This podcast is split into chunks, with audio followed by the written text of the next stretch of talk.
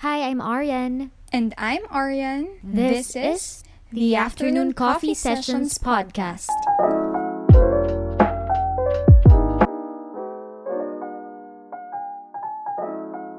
Hi, Ate Yanni. Good afternoon. Hi, RB. Hi, everyone. Ayun, welcome to this episode, to this fourth episode of our Afternoon Coffee oh Sessions Oh my podcast. Gosh. And this episode, guys, would be kind of different kasi hindi na lang kami ni RB ang makakakwentuhan Yes. nyo. We're Mhm.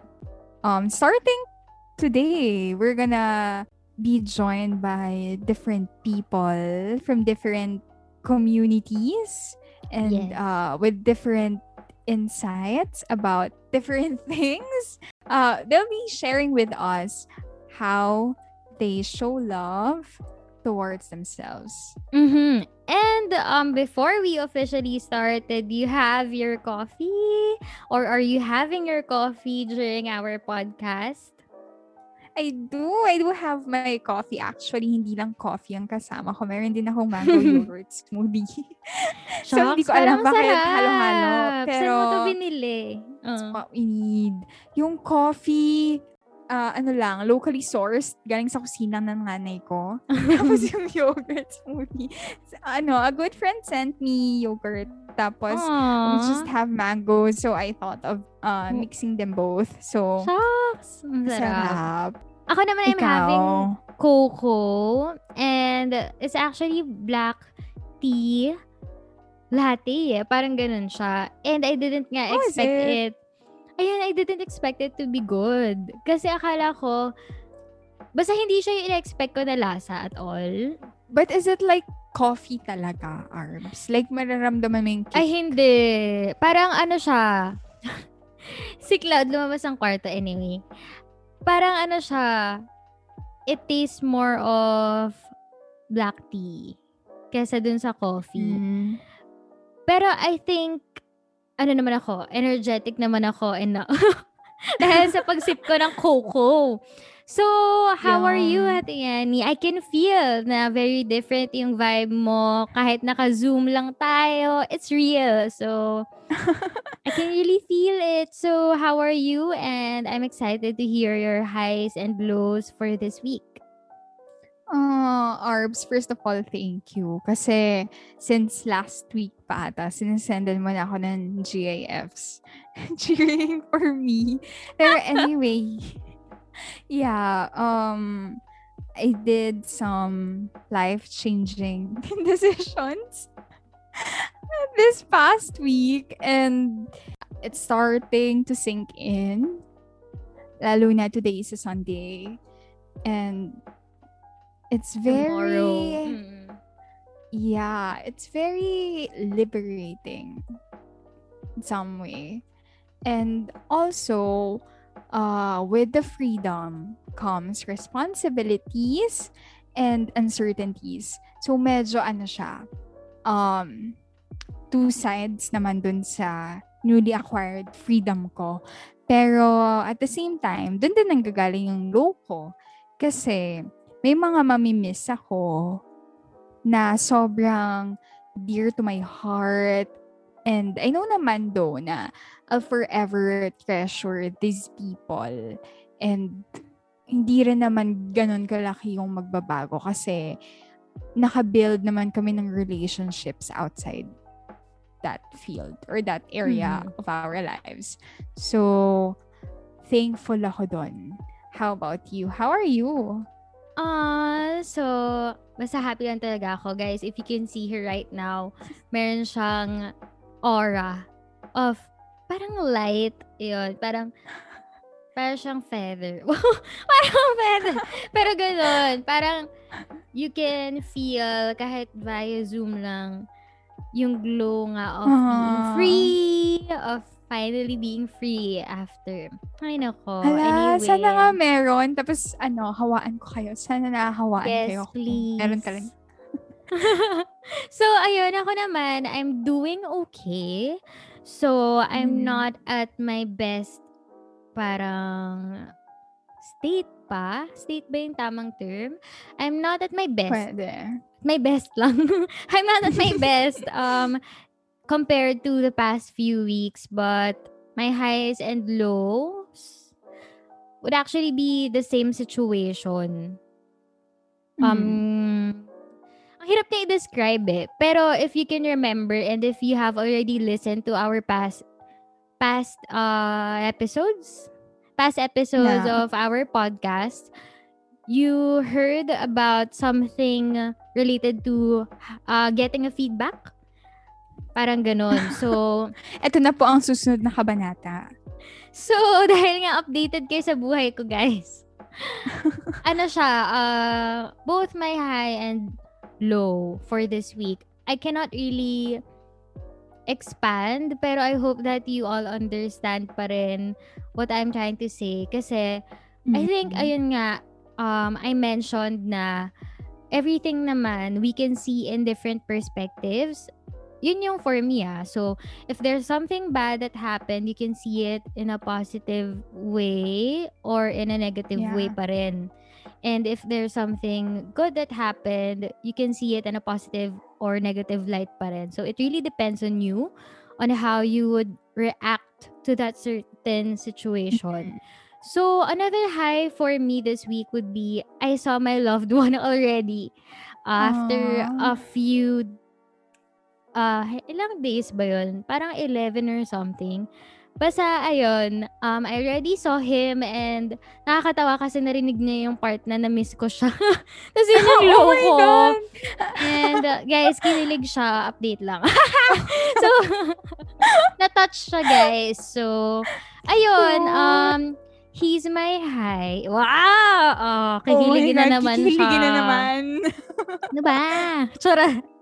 So, he, um, seeing him was my high this week. And another thing is I'm really excited and nervous at the same time because yun nga, kung Mm. nakikinig kayo ng podcast namin before, yung mga naunang episode, may nabanggitin ako na I'm expecting something and that something is already very soon. And I can't really wait. Pero I'm also excited because I want to do my best. Ayun. So, abangan nyo na lang guys on my YouTube channel. Gusto ko nag-plug pa ako. Pero dun kasi talaga, dun ko kasi talaga siya i-reveal. And, ayun, it's also my name, Aw, Ariane it's so Kubangba. nice. Yes, and I would also be updating you guys on our podcast. Siguro, Sana ano, on our next pwedeng- episode. Mm. Pwede mo bang isali yan sa podcast natin next week? Oo naman, oo naman. So, yun, Makakapagsalita finally. ba yan? Medyo, train ko na, ay, shocks, okay. Medyo. Okay, no spoilers. Okay, I won't spill the tea. Pero sobrang lapit na talaga. So for this episode, we really have an exciting topic. And nabanggit na nga ni Ate Annie kanina, it involves self-love. So this is actually a series na we have created or that we conceptualized kasi we think that it's very important then nowadays and it's very Mm. interesting. It's very interesting to know from different people nga, different perspectives. Kasi, ayun nga, we also want to know and we also want everyone to be heard. Yeah, and I think rin kasi na it's something that a lot of people can relate to. Kasi Yes. we're all trying to figure out what works for us when it comes to this one. Because self-love is not easy. Right? For Yes. everyone, it's a constant process of rediscovering what works for you. Self-love is hard, lalo na um, kapag iniisip natin na mahirap siya or malabo siya dahil nga stuck tayo in different circumstances uh, which could hinder or stop us from trying to love ourselves. And for sure, marami kasing times na we would experience that situation na mahihinder tayo to love ourselves and I think Mm. most of us or all of us have our own flaws, imperfections, and insecurities na sometimes yun yung reason why we don't love ourselves, 'di ba? Pero once you accept it and you really wholeheartedly appreciate yourself and y- including your flaws and imperfections and insecurities, I'm sure na that's Mhm. already a big step towards loving yourself. And ayun, it's actually a process. It's a very, very difficult process, but it's a constant nga. It's a constant effort and intentional effort to love yourself Yeah. and make yourself happy so that you can also Yeah. make other people happy. Yun nga, you can't actually give what you don't have. Yun. Yeah. But So- even on days na it's hard to love yourself, that's completely okay. Yes. Because dumarating talaga tayo sa point na yun ng buhay natin. But I think what's important is that we choose to fight. We Mhm. choose ourselves. It's okay then na if you don't do it for other people. Basta just do it for yourself. Um, just make yourself grow and be happy. As long as you're not doing something bad to other people, I guess it's okay.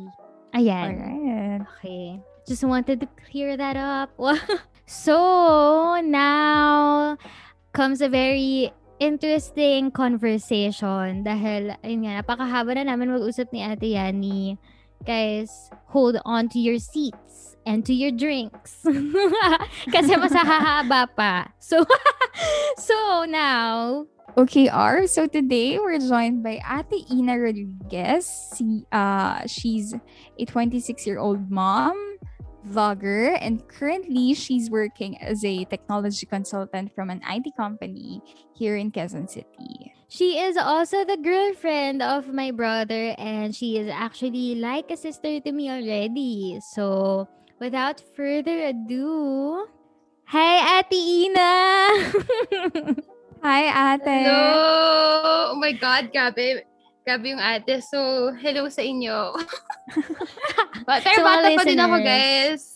Sa mga, uh, ano lang kami, months lang yung gap namin. Pero ate pa. Char. hello, everyone. Yanni and Ar Arian tuloy pareho kay Arian. Hi, Yanni and RB. Thanks for inviting me dito sa, ano nyo, um, project. And Project. congratulations. Yeah, sa Dream Project.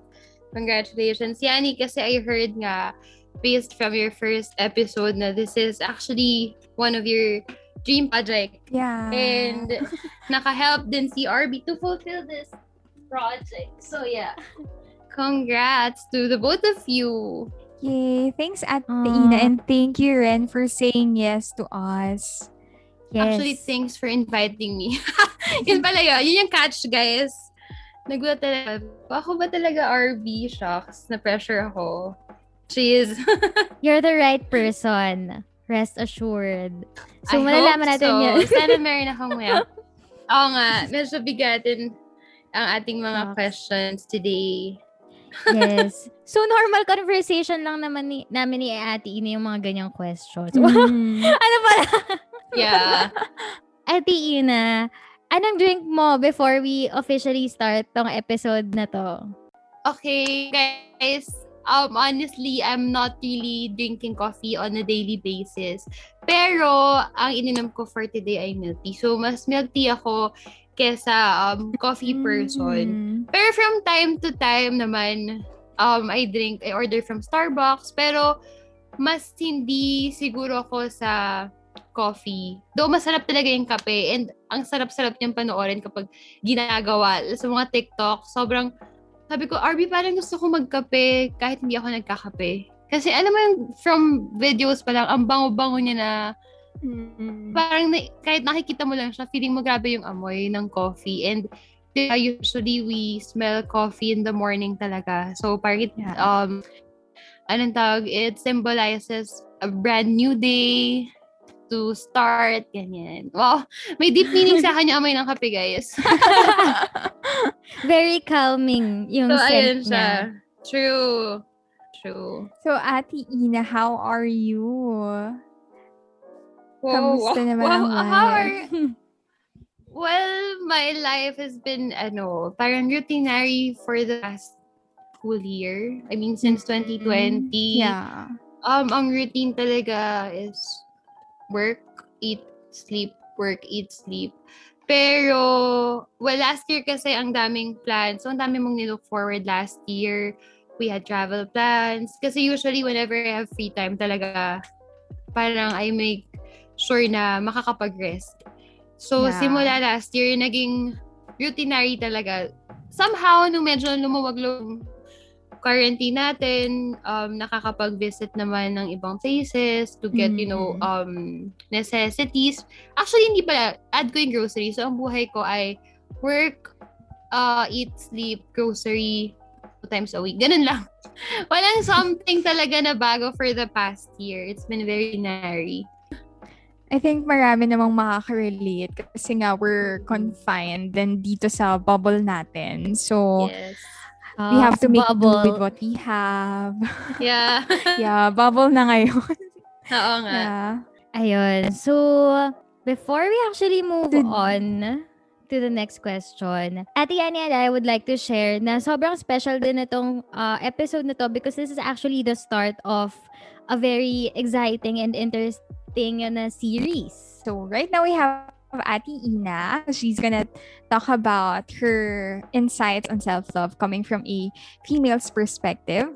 And then next week we have from a guy's perspective naman. And then susunod we have our friends from the LGBTQ community to tell us more about Nice. The aspect of self-love. Kasi syempre, we want them to be heard. And at the same time, we acknowledge the fact na iba-iba naman talaga tayo ng definition ng self-love. Yes. So, ikaw, Ate Ina, how would you define self-love? Ayan na. Unang Tito Boy, um, hindi, um, honestly speaking, if you think um, of the word self, parang dali niya i-explain, but it's actually complicated or parang hindi siya enough to explain in just one word. Like Mm. for me, ang self-love, I can say na it's like accepting or loving yourself fully. Pero um ang lawak-lawak talaga ng meaning niya na it will all boil down to the fact na it's all about loving yourself talaga. Pero let's be honest, um we don't love ourselves every day. Yeah. I mean, one day, you accept na ganito ka, na okay naman ako, masaya naman ako. Then one day, suddenly, parang bakit nga ba dito ako sa path na to? Ito ba yung gusto ko? So, gets niyo, and I'm sure I'm not only one na naggaganto din yung meaning ng self-love. Kasi, parang ano, it varies talaga eh. Siguro depende rin sa situation natin. May times na sobrang um, happy ka na parang, ay grabe, sobrang fulfilled na ako, ito na. Pero one day, I mean, it really comes na may days na na-challenge natin yung love natin for ourselves. Pero going back to what I've mentioned earlier, it's all about um, finding your own happiness, loving yourself. Kasi di ba may kasabihan na parang how do you, um, how will you love others or how will you love other things if you don't love yourself? Oh so, basically, yun talaga yung self Okay, guys, you can tweet that. Hashtag quote from the day. Pero yun nga, parang, um, like for example, if meron kang may hole sa heart mo na hindi mo, well, for your own self, na hindi mo ma-identify, paano ka din mag-grow as a person if hindi mo na-accept yung flaws mo. So, it's all about accepting yourself wholeheartedly, 100%, all your flaws. So, yun siya for me. That's self-love. Very interesting, no, Ate Yani? Kasi a while ago, when we were doing our introduction, that is Mm. our definition din of self-love, 'di ba? Kung ano yung sinabi talaga ni Ate Yeah. Ina. As in, accepting yourself every day, ac- accepting all your flaws, insecurities, imperfections, Mm. and hindi mo nga kasi naman talaga maibibigay yung hi- wala ka naman. So, wow, yung wala ka Mm, naman. Kasi wala ka nga nun. So, para maibibigay. Oo. Anyway, actually, very interesting din. So, I think guys, hold on nga to your seats kasi maging 3-hour um, podcast. kasi, Conversation. kasi, ang Actually, guys, ako talaga yung part 1, 2, and 3. Di ba, 3 Ah, episodes? Abot so- ako dun. So, ang interesting pala kasi habang sinasabi ni Ate Ina kanina yung sometimes we go through the process of questioning if bakit ako nandito, gusto mo ba, gusto mo ba yung ginagawa mo. I Yeah. think it's a subtle way din. Parang low-key siya of loving ourselves pa din, no? Kasi when you want Yeah. to Mhm. become better, when you want to go to a better place, parang when you're not that much Yeah. content, 'di ba? Yung parang hindi ko alam kung nagigets niyo yung point ko, pero when you you when, when you want to strive for something more for yourself, to be the best version of yourself, ang good na meron kang ganong type of questions na you just don't stop growing. Yeah. Kasi Mm. important you're self-aware. Alam mo kung nasa ang position ka sa buhay mo. And I think kasi tayo as women, um, araw-araw tumitingin tayo sa salamin. And then that's what we uh, ask ourselves. So, True. ano ba ako ngayon? Ah, gusto ko ba yung sarili ko ngayon? Ah, do I love this person in front of me right now? Or what does she have to do Yeah, Totoo. agree. So, ikaw, Ate Ina, um, yun nga, nabanggit mo na everyday naman, hindi constant yung Yeah. feeling na I love myself today. Today is Mhm. going to be a good day for me. Um, what do you think are your strengths or weaknesses as a woman? Kasi nga, I think, ikaw, personally, Mhm. may mga experiences Mhm. ka na Yeah, it's yeah. very unique to you. Yes. So, um, as mentioned mo nga, Yani, we all have different perspectives ka on how we see ourselves eh. Like, I can't Mm-mm. say na weak, uh, strengths to lahat ng kababaihan, but I think majority of us, you know, we share the same, ano ba to, feelings, parang majority, di ba? Like, for example, ito nga, yung strength na I think na meron ako is patience. As in, patience sa mga bagay na, ano ba, hanggang pinaka-last pa, sa last strand na meron ka, you really, ano eh, endure it. Titiisin mo talaga eh. Parang in all things actually, we try to analyze and understand everything first before acting or even saying anything about it. Na, okay, um, siguro example na lang sa relationship with um your partner. Mm-mm. Yung patience na ako personally as a woman, nakikita ko yung difference. I mean, hindi ako gender biased guys, don't get me wrong ha. Pero nakikita ko personally yung patience na meron ako compared sa partner ko.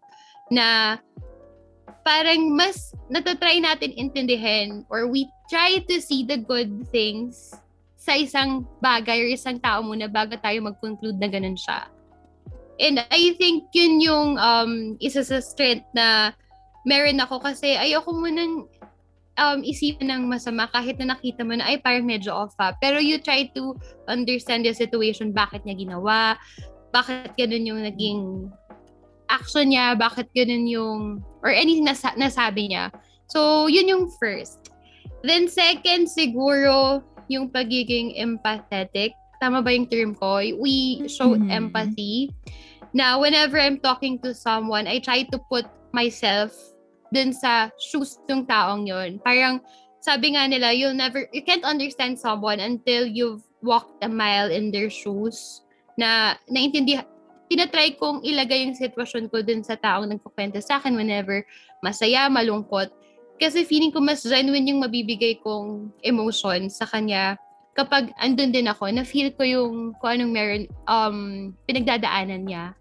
And I think strength din siya na pwede ring weakness, which I will discuss later dun sa weakness part, na nagbe-blend in ka talaga dun sa emotions ng tao na you'll have better understanding than to just, you know, um, parang nakik iba kasi yung nakikinig ka lang ng nakikinig na tinatry mo din na iput yung situation mo dun para mas mabigyan mo din ng comfort yung taong kausap mo. Then, sa weakness naman, um, ay, sorry, before I jump into um, the weakness, yung last siguro na strength na masasabi ko. Personally, siguro yung strength ko as a woman is carrying a life inside me. So, um, I got pregnant at an early age. So, 18 years old. So, imagine I was still studying. And you know, um, it's very typical um, na merong masasabi at masasabi, di ba? Siyempre, at an early age, na nag-aaral ka pa and you suddenly have a life inside you. Yeah. So, ang daming challenges from there. As in, um, yung ma- marinig kang hindi maganda, but at the end of the day, um, ginawa ko siya na, imbis na tignan ko siya na lowest point ng buhay ko, I consider it as isa sa mga moments na nagpasten kung sino ako ngayon as a woman and just simply Mhm. as a, a person. Kasi it was not easy. It was really not easy for me to accept it agad because yun nga, I have dreams at an early Mhm. age, ganyan. Pero matagal na proseso siya. But parang lahat ng yun nawala nung finally nakita mo siya and sobrang nakaka-proud na you were able, I was able to raise or grow a life inside me And then, um, dun ko din siguro mas na express yung self-love. Kasi minahal ko yung sarili ko ng kung ano ko. At ko what happened to me, anong nangyari nung 8 years ago. Wow, 8 years. Gabi, ang tagal na pala. 8 years ago. And I think yun din yung nagbigay sa akin ng self-fulfillment na mas minahal ko yung sarili ko kasi pinili ko at tinanggap ko yung faith ko that time. And now, I'm really contented na and super happy na I did the right thing. Um, na inalagaan ko siyang mabuti kahit I really had no idea. I was very young. And ayun, I think yun yung talaga yung isa sa mga strength as a woman na you carry a life inside you na kaya mo siyang kasi from that moment hindi naman na nat- hindi naman hindi na matatapos yung role mo as a Yeah. woman, as a mom, 'di ba? So yun talaga yung sabi nga nila parang essence nga daw ng ano yun, 'di ba, ng isang babae. But of course, I understand naman na not every woman would like to have a child and I'm totally okay with that. I'm not I'm saying naman na kailangan may anak ka para makuha mo yung self-fulfillment. Mhm. It's just that for me personally, since lahat naman na sinasabi ko dito is based on my personal experiences, I think yun talaga yung mas nagpa-strengthen of who I am as a woman today. So yeah, Mhm. I'm keen na ba?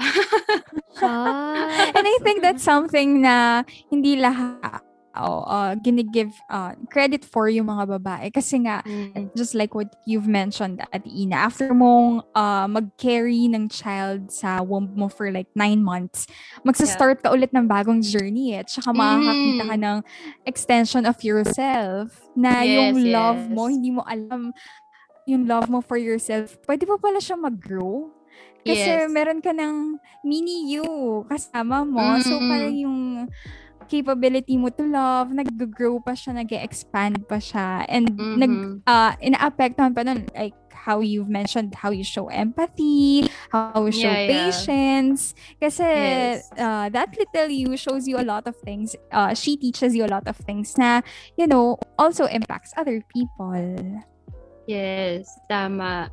As in, dun siguro, of course, may mga moments pa rin ako na low kahit na nandito na siya. And I think it's normal. Pero having her in my life talaga, parang, parang, siya yung assurance ko na everything will get better na kinaya mo nga noon after everything that you've heard. Lahat ng masasamang words. Wow. masasamang words. Lahat ng masasakit na words na pwede, pwede mong ma-encounter. Lahat nalagpasan mo. So what more? Na ngayon na syempre nag-grow na din ako, nag-mature na ako as a person. So dun mo talaga makikita na yung patience talaga ng babae, it doesn't stop lang. As in hanggat um, pinaka last na meron kang lakas is ilalaban mo pa rin just to, you know, um, uplift yourself din and hindi ka mag-give up. So, thank you so much for sharing. Kasi, um, we actually got to hear a perspective from a mother then kasi syempre ako wala pa akong baby, si Ate Yani wala pa akong baby. So, it's a very different perspective and point of view coming from you mismo as a mother. Na, syempre di naman namin alam pa kasi wala pa kami dun sa point Wala. of Ah, life na meron na kaming baby. So, dahil nga um, na-mention mo yung strengths mo, ano naman yung mga weaknesses?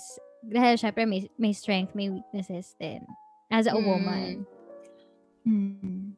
Um, as a woman naman, ito, feeling ko, hindi lang din ako makaka-relate. Pero di ba sinasabi nila yung girls nga, tuyuin daw tayo. I mean, um, grabe yung mood swings because, you know, we Mhm. have, you know, the time of the month pag dumadating. But for me personally, yung weakness ko nga din is, I think I'm too sensitive. Um, hindi ko actually sure kung weakness ba siya or strength, but I think may part siya na weakness. So, yung weakness side ko ng being sensitive is I tend to overthink sa mga bagay na nabasa ko or nasabi sa akin na wala naman talaga siyang deeper meaning. As in, parang, hala, parang, kunwari sa chat, ganit ba sa akin to? Bakit parang wala siyang smiley? Or bakit yung ha dalawa lang, hindi ha-ha-ha? Ganon, ganon ako mag-isip. I think, I'm very sensitive sa bagay-bagay, sa choice of words na nasasabi sa akin.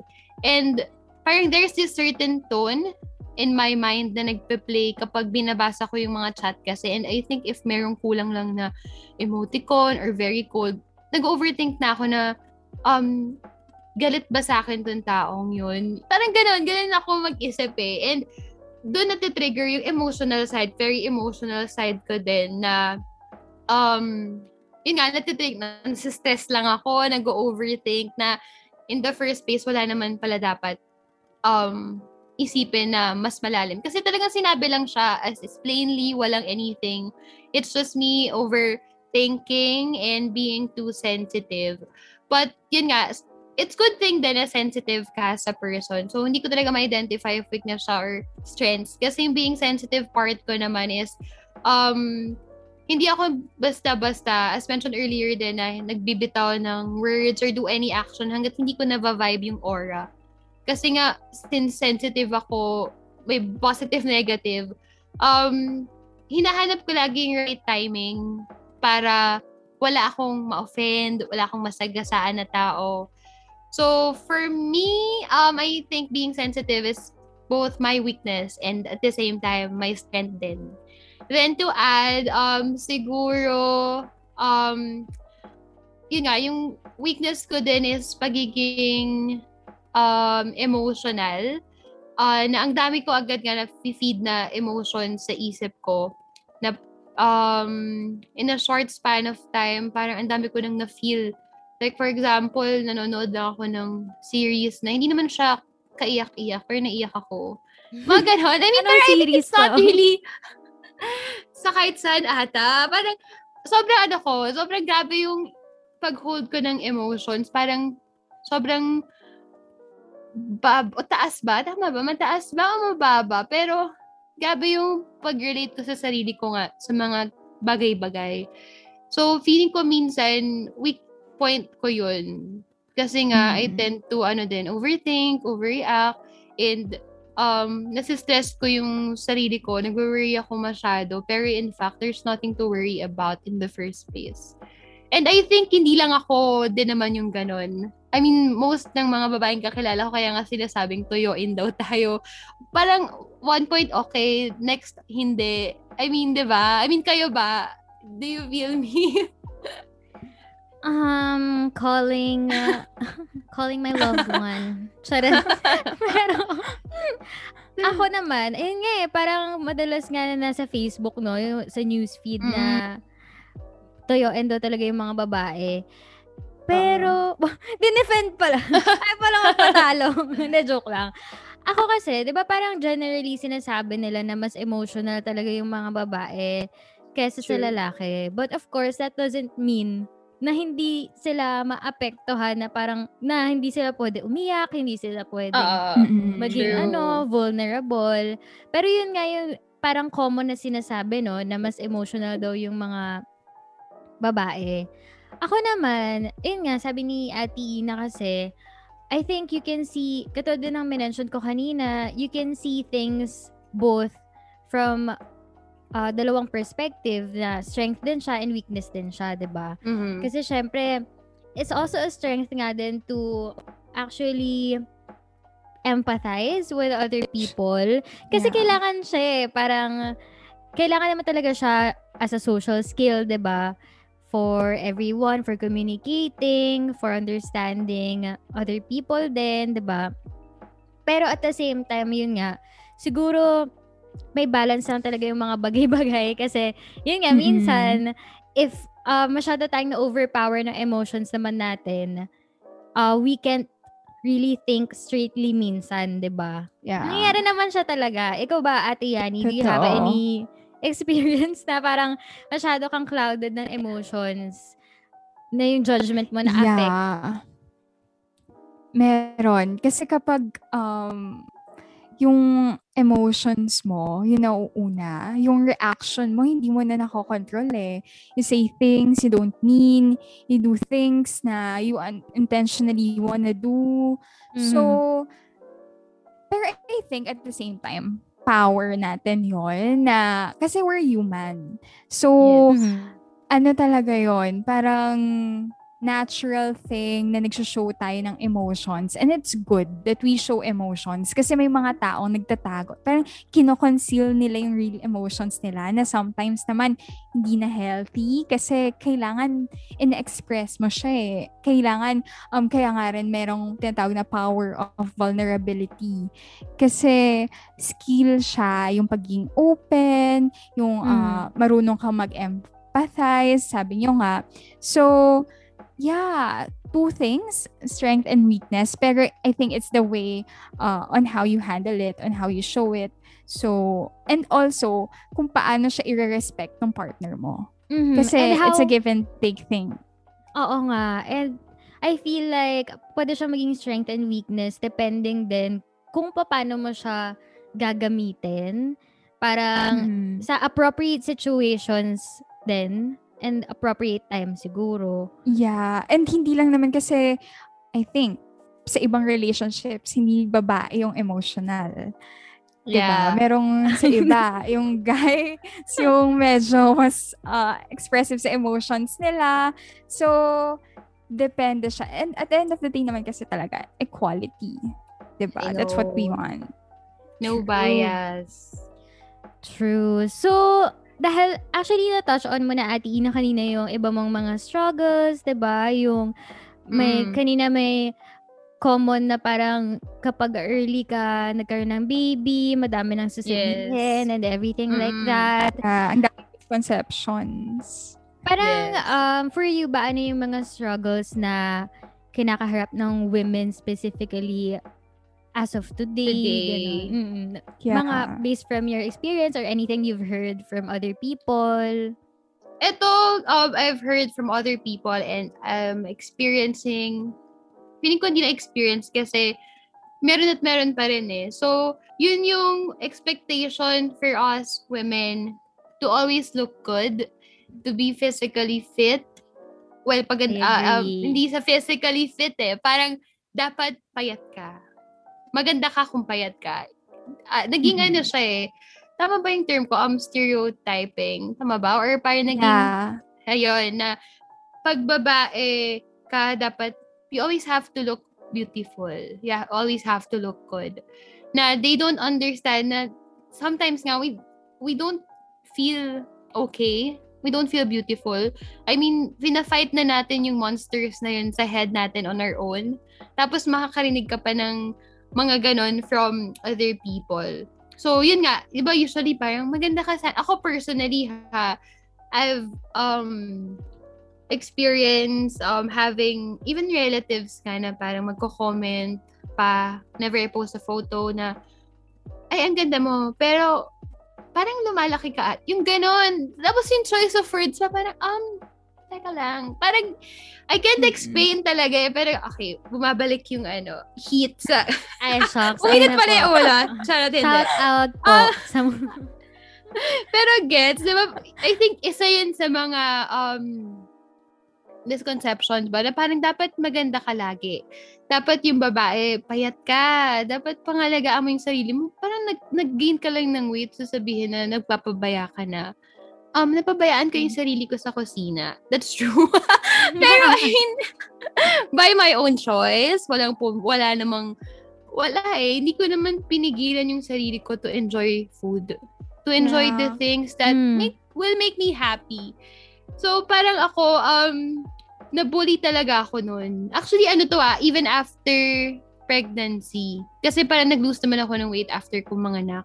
Pero after that, syempre nagka-work na ako. I have my own money na. So, I buy anything that I like. Lalo na sa pagkain, hindi talaga ako nagtitipid kasi wala eh. Ang, ang saya kaya kumain pag nasistress ka or pag may bagong Mm. um, nakita ka lang na food eh, ita-try mo talaga. So, I think yun yung isa sa mga um, existing pa rin na mali sa view sa mga kababaihan na dapat payat ka. So, nung time na yun, um, hindi ko talaga alam mafe-feel, ma-offend ba ako? Um, tama ba sila? Sobra bang weird or weird tuloy. Parang hindi na ba appropriate yung weight ko sa itsura ko? Dapat ko bang isipin na ang pagiging maganda lang is kapag nandito ka sa certain weight na to? Parang ganun yung kasi yung gustong i-imply ng mga tao. And um, to be honest, parang nag-ano talaga ako nun. Nag breakdown. As in, iniiyak ko siya every night. Tapos, um, at one point, parang na-trigger lang ako. I parang talk back. Sinagot ko yung nagsabi sa akin. And, siguro hindi ako proud sa moment na ganun yung pagkakasagot ko. Kasi, in the first place, I don't have to defend myself to anyone. I don't have to prove myself to them na, ay, kasi tumaba ako kasi ganto. Wala eh. Kasi ako sa sarili ko, alam ko. Alam ko na nag-gain ako ng weight and hindi ko siya pinroblema until someone pointed it out. Na parang hindi ko naman siya consider as a flaw sa sarili ko. Kasi parang ako pag tumitingin naman ako, sarili ko, nagagawa ko pa naman yung mga gusto ko kahit na nag-gain akong weight. Nakapag-makeup naman ako. know, it, it did hinder me to do anything that I love to do. Na, um, yun nga, kaya na-realize ko din at the end of the day, bakit ba ako magpapa-apekto sa kanila? Wala naman akong ginawa. Hindi ko naman sila naapakan dahil sa pag-gain ko ng weight. And it's my body. I'm happy with my body. I love who I am naman. So ngayon, whenever someone tries to point out my weight to me, I just brush it off. Like, I can't give up milk tea, sorry po. Ganun, parang ganun yung gusto ko sabihin. I can't give up food, sorry po. But, um, dumating yung time na parang, uh, yun nga, inisip ko ba na dapat ba makinig ako sa kanila? Magka-crash diet ba ako? Para lang, oh, huyo kayo. Parang gano'n, di ba? Parang Mm-mm. may gusto kang patunayan. And then, yun nga, na-realize ko na if I want to lose weight, I have to do it for myself, not for anyone else. Not to please them. Kasi parang pinatunayan mo lang or binigyan mo sila ng right to have a say on your life. Pag ginawa mo yun just because of them. Na nagpapayat lang ako dahil binuli nila ako. I mean, somehow nakaka-motivate yun na parang, ay, sige, I'll prove you wrong. But for me, siguro, kung gagawin ko man yun, it's for myself. To be fit for me. Kasi syempre, tumatanda na rin naman. You have to take care of your body, lalo na ngayong pandemic, diba? Hindi mo alam what virus will hit you eh. So, as much as possible, um, observe pa rin maging healthy living and if you're gonna do it, make sure it's for yourself and not for anyone else. Yay! Actually, grabe talaga. So, nakaka-relate ako dyan. We love food. Sino bang makaka-give up ng food? Oh my gosh. Kasi, buti sana kung yung comments nila is for you, no? Yung parang they want you to become healthy talaga. As in, sincere na mararamdaman mong ganun. Pero iba din kasi yung tono ng mga tao na nagsasabi na alam mong negative yung gusto nila sabihin eh. Yung parang gusto ka nila i-put down or insult or something like that. Ah, Pero I think for me, ang naisip ko lang habang sinasabi din ni Ate Ina yun is, why are some people parang ginagawang objects na lang yung mga women na kailangan maging perfect? Why are they always looking at the surface when there's something more to that person? Parang, 'di ba nga yung ano ba yung standard of beauty? Para beauty Mm. ba dahil lang perfect yung figure niya, clear yung skin niya, maganda yung buhok niya and everything like that. Why are you not seeing the person na parang the person inside na the beau- kung ano talaga siya as a beautiful and kind person, 'di ba?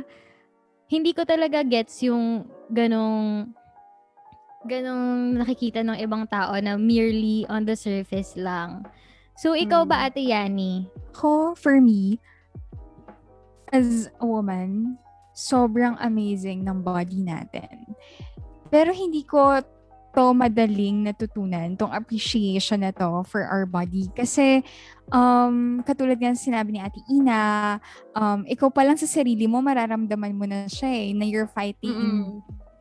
These um uh, parang monsters inside your head. Kasi sino ba unang makakakita niya sa salamin? 'di ba? Ikaw naman na or Ah. sino makakaramdam ng rolls kapag nakaupo ka ikaw rin naman. So pero ikaw you're it's your body. So you don't mind having those imperfections. Pero kapag pinoint out na talaga siya ng ibang tao ibang level na yung kahit papano pain na na-inflict niya sa'yo. Kasi Mm. first of all, they don't have the right to do that. As much as we respect other people's opinions, kailangan pa rin naman na we are sensitive of other people's feelings as well. And I think at the end of the day, tayo, lalo na mga babae rin naman, yung magtutulungan who will lift each other up Mhm. So I think we all have naman similar experiences when it comes to loving ourselves, especially our bodies. Pareho rin naman tayo ng pagdadaanan. So I think we must respect and see each other in a different light na we should empower one another and not bring each other down. We're all fighting for feminism, for self-love, women empowerment, pero isn't it ironic na we're also the one commenting on other people's feed na or uh, other women's feed na parang pointing out their imperfection. So, Mhm. it's just yun yung nakakasad for me. True. Tsaka may saying nga na your body, your choice. So, Mhm. totoo naman eh, choice mo naman talaga kung ano yung makakapag-feel good sa'yo. Yun pa rin at the end of the day, syempre yung gagawin mo. And ayun nga, as long as wala ka naman tinatapakang iba. So, yun, yun guys. Hindi po kami perfect. We don't need. true. Wah, galit pala. Saka, galit pala. I remember, I remember a post in Facebook na may gumawa na parang, if they can't change it, it in five seconds, don't point it out. Kasi parang, yun nga, yung parang, like for example, may dumi sa mukha. Yan, pwede. Parang, ay, sige, madaling baguhin. But, if you're just pointing out something na hindi ka agad-agad and will take a, a lot of process before they can do it. Like, ito nga, yung pag, pag-gain ng weight, you don't really have to mention it na. Kasi pwedeng choice niya rin talaga eh. Gusto niya eh. Gusto kong magkalaman kasi ganito ako before. Yeah. And I think kasi most of the people that nagsabi sa akin nun, parang they last saw me, ilang taon ba ako? 15? Di parang sa 10 years po, um, natutunan ko pong mag-milk tea, mahiligan yung fries. so, but the good thing is, yun nga, um, hin- wag kang matakot mag-voice out. Like, from what I've experienced, nung una tinitake ko lang na, sige, okay lang, sige, sabihin niyo lang. Pero nung nagparang na, ano nga yung emotions ko when I talk to that person, I've seen naman the, ano, na nag-change siya. Never niya nang binanggit sa akin yun. Hindi ko sure kung natakot ba siya sa akin or nagkaroon siya ng realizations na totoo naman nga. Parang, bakit ko ipo-point out? I remember kasi, parang she said na, ay, sorry, hindi ko alam na offend ka pala sa ganun. I mean, th- those are her words to me nung pinoint out ko yun. Na parang, baka nga, nandun sila sa panahon na ganun yung um, tingin sa babae na dapat ganito ka lang. Pero, guys, it's 2021. Parang, let's empower each other and accept kasi syempre, for sure yung taong yun, meron din naman siyang flaw, pero hindi naman pinoint out ng ibang tao. So, Mm. wag mong gawin din nga, diba? Yung ayaw mong gawin sa'yo. Gawin sa'yo. The, the golden rule, diba? Kung yung opinion mo naman is makaka-help din sa tao, hin nang hindi pinopoint out para i-bring down siya na, ay, kailangan mong pumayat para bumalik ka sa gano, dati. Hindi mo na dapat, just keep it to yourself. Kung may napansin ka, ay, tumaba nga siya, no? Ah, okay, baka choice naman nga niya yun. So, respect each other na lang talaga and yun nga, empower, love your body, love um anyone's body nang hindi mo i-compare sa past selves nila. Yeah, and for all we know, 'di ba? Mamaya may um aside from being a choice, baka Mm-mm. may mga health conditions silang na-experience. So, True. that's something that we have to be mindful of then.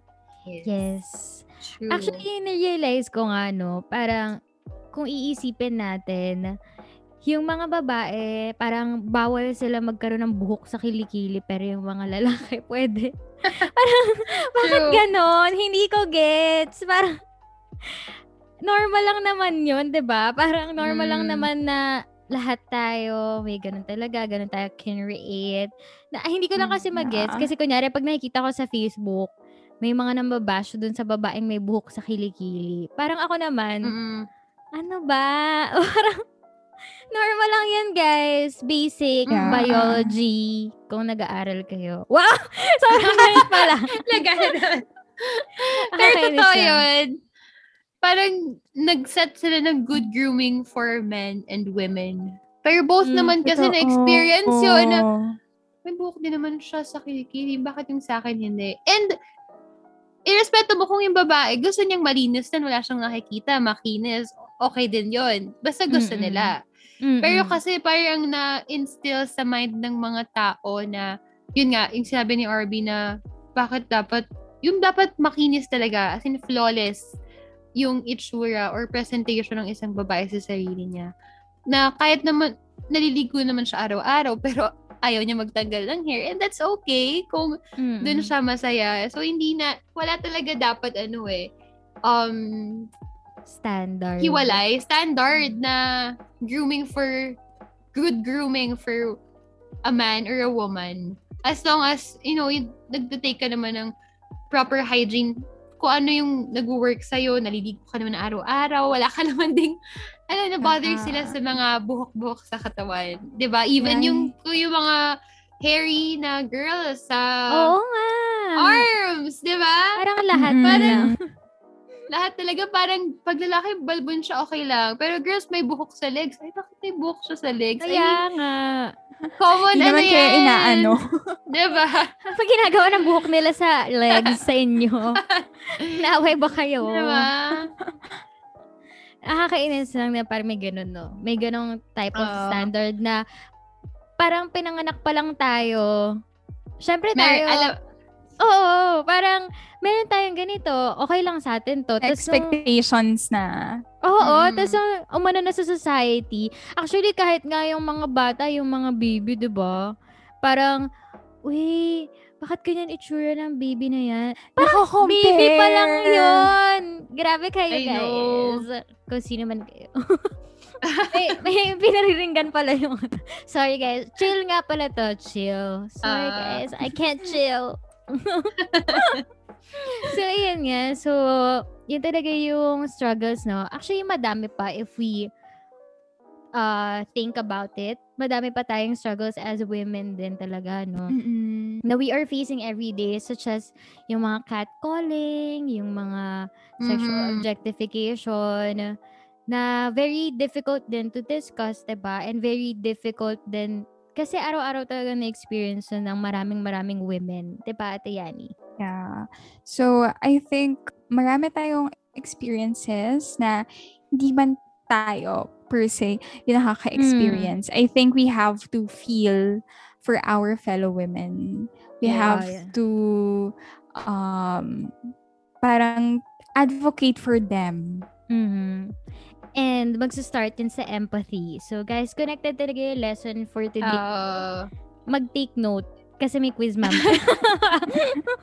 And to add lang ha, itong binanggit natin is just one of the many misconceptions Yeah. sa women. dami. So talagang ang hirap niyang i-point out isa-isa kasi parang nadadagdagan lang yung list every day.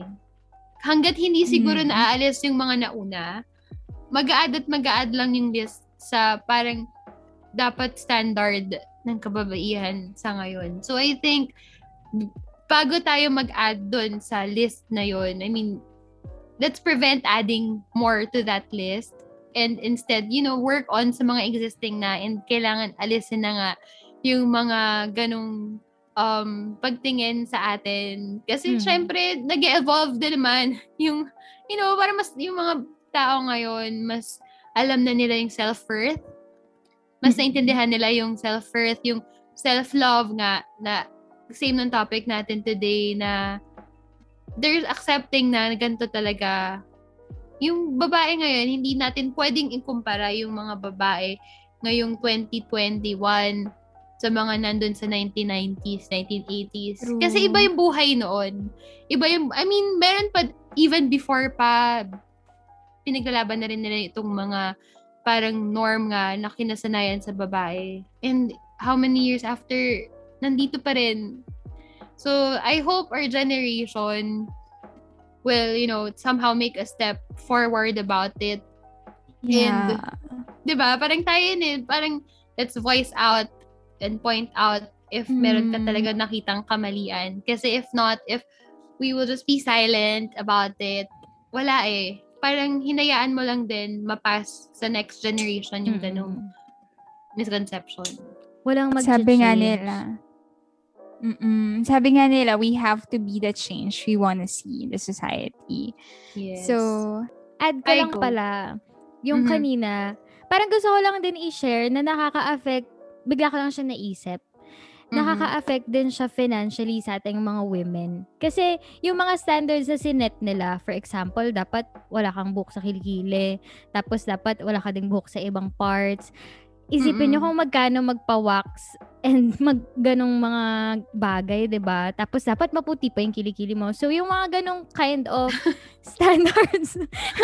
parang, Totoo. Alam mo, diba? ang funny, nat- natatawanan na lang natin siya. Kasi gabi, alam mo, sobrang petty nga ng mga, kung maisip mo, ang petty naman ng inihingi nila sa atin na you have to be perfect. It, minsan naman talaga, hindi magiging pantay yung kulay mo kung masikip na yung shirt mo. We don't have um, a choice all the time. Hindi lahat ng babae may choice. Hindi lahat, yun nga sabi ni Arby financially, na kayang magpa-wax, bumili ng Mm, shaver, yeah. magpa-laser hindi lahat ganun eh. So, bakit ang expectation sa lahat? Mm. At saka parang ang sad din na may effect siya sa atin ganun. Na may struggle. Yun din mismo in itself, struggle din siya na shucks, kailangan ko bumili ng ganito, ganyan, para pa, pampaputi, pampa, wala Oo. ng eye bags, Yeah. ganyan, ganyan. Dahil lang sa, kan- dahil lang tayo ginagawang business. ang lala lang. Bakit ganun? Kasi, hindi, kasi, siguro yun din yung isa sa mga hindi nila alam, kung hindi gan, kung, na parang, Mm-mm. kailangan natin gumastos din ng mga mahal dahil lang dun sa mga standards sa sinet ng society for us women. Kahit nga yung mga makeup eh, kahit nga yung mga skincare, eh, 'di ba? Mga Yeah. mahal din nun, 'di ba? Pero dahil nga Totoo. pero syempre depende sa'yo. Kung love mo talaga yon kung yun yung way of self-love mo, okay lang. Pero kung nape-pressure ka, dahil sa ibang tao na grabe yung judgment, Kailangan mong ma-meet Oo. yung expectations nila. ang hirap. Sobrang hirap. Anyway, go Ate Yani. So, ikaw, Ate Ina, having said those things, what do you think or what message do you want to say to everyone, especially to our fellow women in the society in order to be um, heard and for other people to be aware of? Yes. Um, eto, nakita ko lang din sa Facebook, pero it really hit me. Sobrang short lang nito. I'm sure Mhm. nakita niyo rin to na parang, let's stop saying na babae ka lang and instead embrace na babae ka, na babae kami. You don't have to put lang. Kasi, hindi lang kami ito eh. Hindi kami kung ano yung sa tingin yung kami. Mm-mm. we're more than that. We have something more to show. We have um, a lot to offer. So I think hindi talaga dapat i-view yung babae as lang. Kasi ito kami. Um, we have, um, we know how to accept and understand our differences. And bilang babae nga, um, wag tayong matakot to speak out, to voice out, and let our voices be heard. Don't let others define who you are. And um, yun nga, if wala ka namang natatapahang iba, just continue um, being you, improve yourself further. Let's stop gender stereotyping. Guys, again, 2021 na. Let's accept each other's flaws. I mean, this goes all to all people, hindi lang naman sa babae or sa lalaki. Kasi, sabi nga ni um, Yani kanina, parang we have to be the change um, that we want to be. And it's just parang another generation will copy us, will get um, inspiration from us. So if we want to make the world, wow, thank you Miss Universe, a better place. Miss Universe pala, if you want to make the world a better place talaga, it have to it has to start within you, within ourselves. So, ayan yung message ko lang talaga is let's be happy guys. Let's love ourselves first. No mere limits. Kasi syempre, mahirap din naman na you're full of yourself eh. Na puro self. Mahal mo lang talaga yung sarili mo. You love yourself first. You'll start to love others then. That would help you nurture that love. And that love will bloom um into something bigger and that would it would help change not just your life but the lives of the people around you and mag, I think magdo-domino effect naman siya na you know if love, love lang talaga yung mapapakita natin sa kung kaya natin as much as possible love yung maibigay natin sa ibang tao let's do it and yun lang guys um wag na nating i-point out yung mga hindi naman madaling baguhin Mm. Instead, try to understand the situation. Intin- parang ano, meron din saying na parang um, hindi nga natin alam yung story nila. So, let's be kind to everyone around you. Pero syempre, Yeah. if sobra na talaga, pwede kang magsalita, pwede kang mag-voice out. Kasi malay mo, your words, your simple words could help that person um find the self-love na hindi niya mahanap pa sa sarili niya. Kaya parang natatry niya tuloy ma-destroy yung iba into loving themselves. So baka yung mga taong yun uh, na nagpo-point out ng mga hindi kagandahan sa isang tao, baka sila din yung nag-seek ng help for them to realize or understand or fill in kung ano man yung missing sa sarili nila for them to love themselves and to have a better understanding on what's really going on sa paligid nila. And yun nga, I think um, hindi lang to bilang babae, hindi lang to message for all the women, but for everyone na nandito ngayon. Because andito tayo sa panahon na tayo nga lang din yung magtutulungan sa isa't isa. Let's empower each other than bringing each other down pa. So, yeah, yun yung message ko sa mga nakikinig. Hi, guys, thank you so much sa pakikinig. So, yeah. How about you, guys? I wanna hear um your ano din. Magtatawag Your- si Ma'am Rodriguez. Recitation Okay. ako. Hindi ako titingin. Okay. Okay, ko kubangbang. Char, professor pala.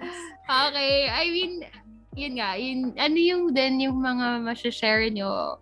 Um, like for me, ako, isa din ako sa mga nakikinig. So I'm really interested Wow. na pwedeng ano yung matutunan ko din naman from other people. Mhm. Ako, uh, while sinasabi mo yun lahat, Atina, ako naman, naisip ko actually na meron nangyayaring discrimination sa workplace din na the society kasi commonly uh, looks at women on the surface lang na she is just a beautiful face, parang ganon, or a beautiful body, Mhm. ganyan, na they are not acknowledging what are the things na kaya pa natin gawin, such as ano ba yung Mhm. skills natin na kaya din naman natin gawin na bakit lagi lang kasi may nabasa ako dati na paper din no, nung college pa ako about discrimination nga sa workplace na um, dahil babae sila, hindi sila napopromote agad, mas pinopromote yung mga lalaki, mga ganon, na parang sila yung tinitignan na kaya mag-lead. Yon Na Mhm. kaya din naman natin eh. Kasi hindi lang, yun nga, ah, na-mention din kanina na weakness daw yung pagiging emotional natin. Na hindi daw natin kayang mag um, think logically na hi- Mhm. sineset aside yung emotions. Pero I don't think na um, I don't think that's true. I think na dapat tignan talaga nila more on kung ano pa yung what's ano yung mas malalim pa kaysa dun sa surface na nakikita nila more on physically ganyan. Ano ba yung skills natin? Ano pa yung kaya natin gawin? And I believe na very nurturing yung women. Ah, nurturing din naman yung mga guys, ganyan. Pero, um, I believe na kapag sinabi kasi yung, hindi naman sa nagsi-stereotype or something, pero kapag sinabing nurturing, women agad eh, yung naiisip ko, as in mother talaga, warm, Mm-mm. ganyan. 'Di ba? Um, yung image talaga ng mother yung nakikita ko. So, I think that's also one strength. Pero if I want to say a message to the society, um, kuya, i-represent ko lang yung women. I hope that they stop, yun nga, looking at us at a surface level only.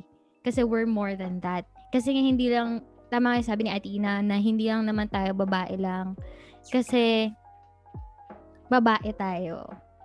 And madami tayong strengths. Ikaw naman, Ate Yani, ako yung talaga yung Yes. message ko. Please, please listen. Hindi po namin kailangan mag, ano, pa-wax ng legs for you guys. okay lang po na hindi kami, wala kaming abs, okay? Kasi masaya kang kumain. True. Ayun. So, we don't have to be perfect in your Yeah. eyes. Yes, yes. This is our choice. This is our body. Ay, parang, parang commercial na pala. May slogan ka, Arbs. Tatakbo pala, no? Pero yun nga, we can also lead. We can also do the things that men can do. yeah. Ah, pero totoo. Hmm. Ako naman, I think marami kasing na- nakikita nila yung potential na power. eh. Kung gaano ka-powerful yung ah, mga, mga babae. So, ah, for me, lalo na ngayon na so many people are advocating for uh, feminism, women's rights, um, women empowerment, um, whatever we're fighting for, whatever we want to change in the society naman. It doesn't mean naman na we're downgrading men. Kasi we want Mhm. equal rights. When we want equal rights, it doesn't mean na it's less rights for them. Mm-mm. So hindi right? So it's it just means na we just want to be heard. We want to be seen. We want to be, be valued in the society. And I hope we get that respect. So when a woman says no, she means no. yeah. So when a woman says yes, it means consent. So I think uh, it's something na sana maintindihan nila. Um, and for my fellow women, you know, no matter how many times you rebuild yourself, you change, you want to grow, you want to do something for yourself, um, that's not selfish. Uh, that's actually you choosing yourself uh, a hundred times. Um, and it's very selfless because it means that you want to be better, not just for you, but for the people in your life, including men, right? So, yeah, uh, actually, everyone's um, insights are very interesting, and I learned so much from Ati Ina, and of course, Thanks, Arvin. guys. True. For Wait, um, before me. we actually end this episode, so, Ate Ina, ano yung mga onti lang? So, this is not actually part of the questions. Gusto ko Yeah. lang malaman ano yung mga... Di ba pala tapos? May bonus question. But okay, shocks plus five points ba to me? mga 10. Okay, surprise daw. Oo nga eh.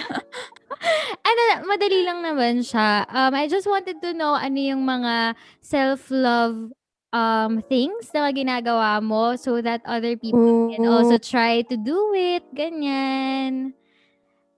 Self-love. Hmm. Siguro ako, pili ko alam mo Alam to, ko na. Ah. okay, pag nafe-feel kong sobrang down ako, my God, I don't encourage din kasi hindi, hindi naman din siya very practical. Pero grabe ang online shopping.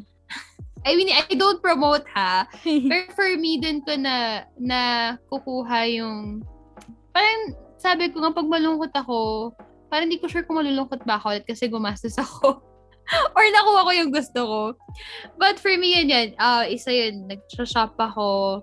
And then, kumakain, nag-order ako, milk tea, tsaka Mm. burger, at tsaka fries. Yeah. Pero yun, food.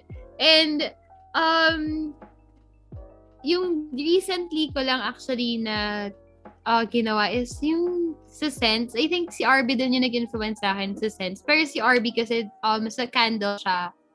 Then ako, nag, uh, lean ako sa diffuser. So, ang dami kong scents na pag naamoy ko yun, tapos after a long, tiring day, um, gusto ko na, ka- pag pasok ko ng kwarto, maamoy ko na siya and marirelax na ako. After kong uh, maligo, yun na yun, magpapahinga ako. Basta actually, it's just um, spending time then with the people I love. Kahit ano pang gawin namin, basta gusto ko, nag-bond kami. Yun na. I mean, yun dun ko nakikita yung mga, dun ko nagagawa, dun ko mas nalalove yung self ko kapag I'm with other people din. Kasi syempre pag ikaw lang din mag-isa, you're too crowded with, you know, um, unnecessary thoughts. So, nababrush off siya kapag may kausap ako ibang tao, meron akong kasamang ibang tao to do the things that I like, like kumakain nga, Hmm. yeah, nagwa-watch ng movie, and nagsiseries ako. And guys, um, nood kayo ng Modern Family. Nag-promote, nood kayo ng Modern Family. It's a very, very good um series talaga. In 20 episodes. Ay, 20 minutes lang siya each episode. So, it won't hurt to try. Kasi ang dami ko nakuha lessons doon. Hindi lang pang family. As a woman, as a member of the family, as a mom.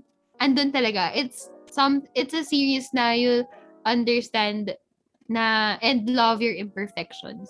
So yun lang. Yun, yun yung mga ginagawa ko talaga pag um gusto kong ma-feel lang yung or parang gusto ko lang ma-regain yung happiness ko pag na-down ako. Mm. Okay, bago mag-end, ako pala may tanong ulit. Ikaw naman, Yani, ano yung mga ginagawa mo din for pag meron kang mga ganun? Kasi it might help me din. Parang, oh, ba't di ko na-try ito? Actually, Ate Ina, pareho tayo. Dun sa diffuser. Ako naman yung Ah, mga okay. oils. Pwedeng either parang mga diffuser, ganon, or parang kahit Oo. yung pinapahid lang na oil, yung mga Oh, nasa okay. bottles. Aside from that, um, mahilig akong magsulat kasi, I mean, not uh, for other people, pero for myself. Hilig ako Ah, yeah. magsulat ng emotions kasi Notes. nga, Oh. it's my, yeah, tsaka it's my self-check-in. Parang, Oh, okay. uh, I track where I am, kung ano yung nafe-feel ko dati, and what I have to change. Kasi nga, naniniwala ako na nasa mindset natin uh, yung mga bagay-bagay, lalo na when there are things we cannot control. So, Oh, ayun, nice, those are my ah. major, ano, ka. mm, I think nagawa ko din yun nga. before. Oo. I mean, meron ka something na babalikan no na nagawa ko ba yung gusto kong marite, ma-achieve? Kasi nga naman, kung nasa isip lang din natin, mahirap siyang balikan. But if you have something na nasulat, Yeah. di ba? Parang, ay, ay, I mm-mm. reached my goal. Thanks for sharing, Yani. Maganda nga siyang Oh. gawin, guys. Yeah, yeah.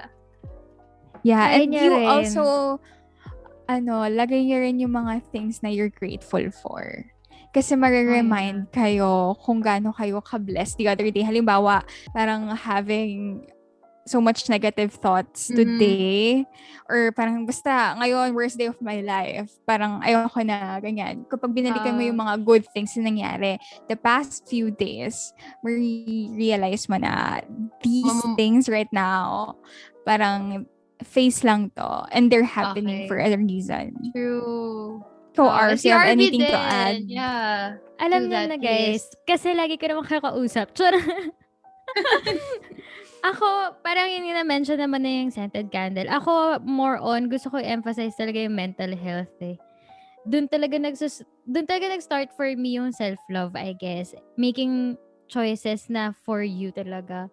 Pero kung kung ano yung mga binibili ganyan ganyan. Dati pala, nagre-decorate nga ako ng room. So yun naman yung Oh, naging ano ko. yes, yes. Yun naman yung so Shopee Shopee addict po kami ni Athena. Yeah. So, kung binibili yung mga ano ko, mga decor ko, and food din. So, same-same kami ni Ate Ina. And yung mga scented candles nga, same din. So yun, thank you guys again for having me here. And I hope meron akong Thank you, na-share. Ate Ina. Yeah, sa inyo and sa mga nakikinig, guys. Follow this podcast. Um, sobrang daming insights na magaganda for everyone. And abangan nyo yung series na to. Let's help each Yes. other love ourselves more. Yes. Thank you so much, Ate Ina, sa napakahabang conversation na to, for joining Naku, us. RV, ikakat mo ng ilang namin minutes. natutunan. Yeah, yeah. si RV na bahala. Oo. Talks. The pressure is real. Pero thank you so much for joining us in this afternoon coffee session. Um, milk tea session for you. Session, yeah, yeah. Mm, thank you so much. We enjoyed um listening to your perspective kasi it's something na we really don't get to talk about din naman every day, 'di ba? Hindi Mm, naman yung yeah. random day at ina. Ano mo? Anong tingin mo sa struggles? Anong, oo nga eh. Anong pananaw mo bilang babae? Pero parang today, we heard from you as a woman how you love yourself, diba? So, Ate Yani, if you have anything to add before we sum up this episode. So yeah, guys, uh, we just want to remind you that yeah, today we shared something about opinions and perspectives from a woman. Pero wag kayong mag-alala because next week it's gonna be from a guy's perspective naman. Yes. So kami ni RB, excited din kami doon. Kasi marami din, syempre babae kami, marami Yeah. tanong.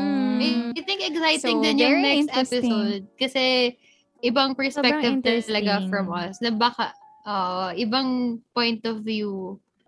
I follow Yeah. din, follow Ate Ina on her YouTube channel. Ate Ina, anong name ng Ay, yeah. channel? Thank you guys. Uh, you can subscribe to my channel at Inawina. Inawina nga ba? Yeah, Inawina. Ina Rodriguez on Facebook and Instagram and TikTok. Yay. Oh, wow, yan. Dami pala. Readable. Thank you, guys. yeah.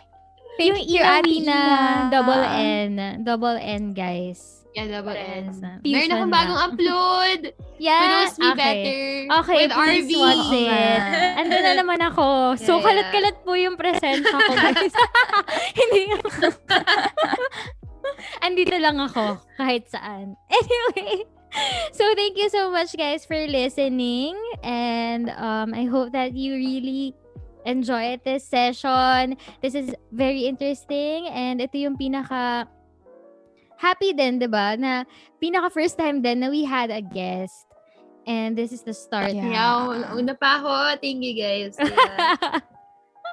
So yun, Ate Yani, do you still have anything to say or Thanks, good everyone. Thank you Goods so na. much. Stay safe, lalo na ngayon. Thank you so much, Annie and RB. Hugs. Hugs for everyone. Bye-bye. Hugs, guys. Bye. Bye-bye. Take care, guys.